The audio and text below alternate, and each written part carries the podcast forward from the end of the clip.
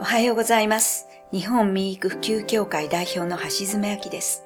先週に引き続き、今回も京林大学名誉教授の古賀義彦先生にお越しいただきました。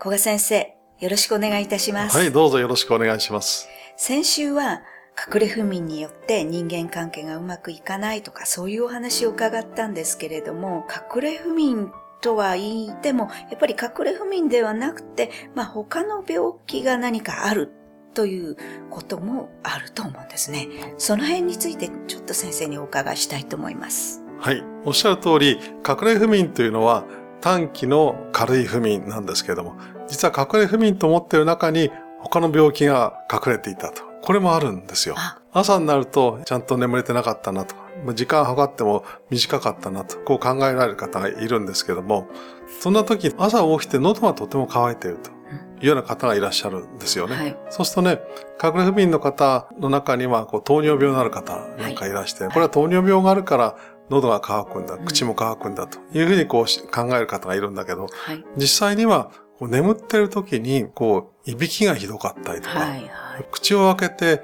こう眠ってるというような方がいるんですよね。はい。そうするとね、そういう時ってやっぱりどうしたってこう口が乾いてしまうはい。ということがありますよね。はい。で、そのとっても大きい原因の一つに、はい。睡眠時無呼吸というような状態があるんです。はい。知識がこう皆様に行き渡ってますから、ねやっぱ最近体重が増えた方とか、はい。それから家族の方にもういびきがとってもひどいとか、うんあれ息途中で止まってますよお父さんとかって、こんなことをね、はい言われる方がいると思うんだけど、はいそしたら今そういうことについてはこう専門医がいますから、ぜひ専門医にかかっていただくということ、これを心がけていただければというふうに思っています。はい。なぜこんなことをこう、あえて申し上げるかっていうと、はいこう、睡眠時無呼吸っていうとええ、ただこう太ってる人が、なんか夜中になると、喉の周りの筋肉が緩んで、うんその呼吸がしにくくなってしまう。こんなことを思うんですけども、はい。そうするとね、よく思うのは、こう、おかげで事故を起こしてしまったとかと。夜寝不足だったから昼間眠いと。はい。そのおかげで昼間事故に結びついたり、はいこう仕事中の居眠りになって怒られたりとか、はいということだけだと思うんだけど、はいまあだけだと言っても重要なことですけど、はい。もう一つはねはい、自分の体を実はとても痛めてるはい。ということになるんですよ。はい。詳しくは申し上げませんけれども、はい。統計でははい。重症の無呼吸はい。を放っておくと、はい5年後、6年後になるとはい、3割くらいの方が亡くなってしまうんだ。はい。すごい数ですよね。そうです。だってこんなに死亡率の高い病気ってあるわけじゃないでしょないですよ。そしたら30%とか言ったらすごいですね。しかもね、こう予防する手立てはちゃんとあるんです。はい。だからぜひ、そんなことがこう疑われる人、自分じゃわかんないんですよね。そうなね。朝になってなんか口が乾いてるなとか、はいいうようなこと、はい。ちょっとなんか喉がいがらっぽいなということ、それに、まず何より家族の方がお父さんのいびきひどくて、はい。周りが寝られなかったわよとかって、こんなこと言われることがあったら、これはぜひ専門医にかかってください。もう適切な治療法というものをきちっと指導してくれますから。一つはご自身の努力。はい。それからもう一つはもはいう名前をご存知かもしれないけど、はい。CPAP といってえ、これは呼吸を調節する機械。それはね、すごく複雑な装置だってわけじゃないんですよ。はい。強制的に空気を口の中に入れてくれると。はい強制といっても、ちゃんとコントロールされて、必要な分だけこう空気を吸わしてくれるとはい。いうような装置がありますから、はいそんなことも使うということも一つの方法としてあります。何よりも、睡眠についての正しい知識を得ていただいて、ご自身で体重を減らしたいとか、生活を規則的にしたいとかことをしていただく。自分でこれは治せる病気なんだというふうに考えていただいて努力をすると。これを心がけていただければと。あの、家族がいると結構いびきとか、そういうのもわかるんだけど、独身の人とか言うと、うん本当にわからないですね。自分ではわからないので。なるほどね。はい。そうするとね、えでも会社で気がつかれますよ。あいつはなんかねえ、、えちょっと暇があると寝ちゃうとか。はい。で大事な会議でも寝ちゃうとかはい。いうようなことを。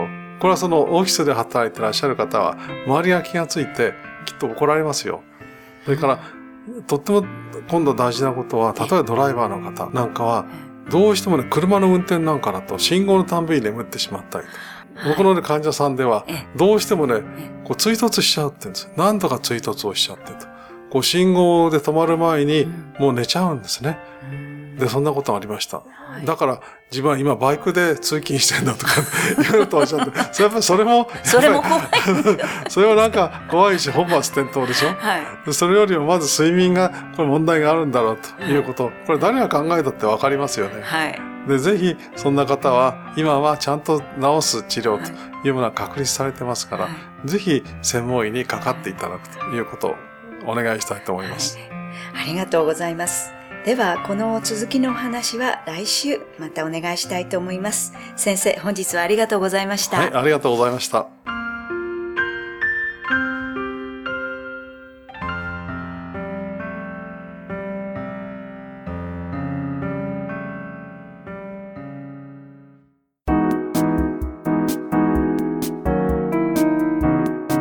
ここでパシーマファンクラブのコーナーです。このコーナーではキルトケットのパシーマをご愛用の方からのお便りを紹介します。3年ほど前、福岡県浮橋市に住んでいた際にパシーマと出会いました。子供を出産し、市からの赤ちゃん訪問の時にパシーマのベビーパッドシーツをいただきました。今年3歳になる子供に今でも使用しています。ありがとうございました。今回は自分用にパッドシーツを購入し愛用しています。お便りありがとうございます。パシーマの社長、架橋さんからは浮葉に住んでおられたのですね。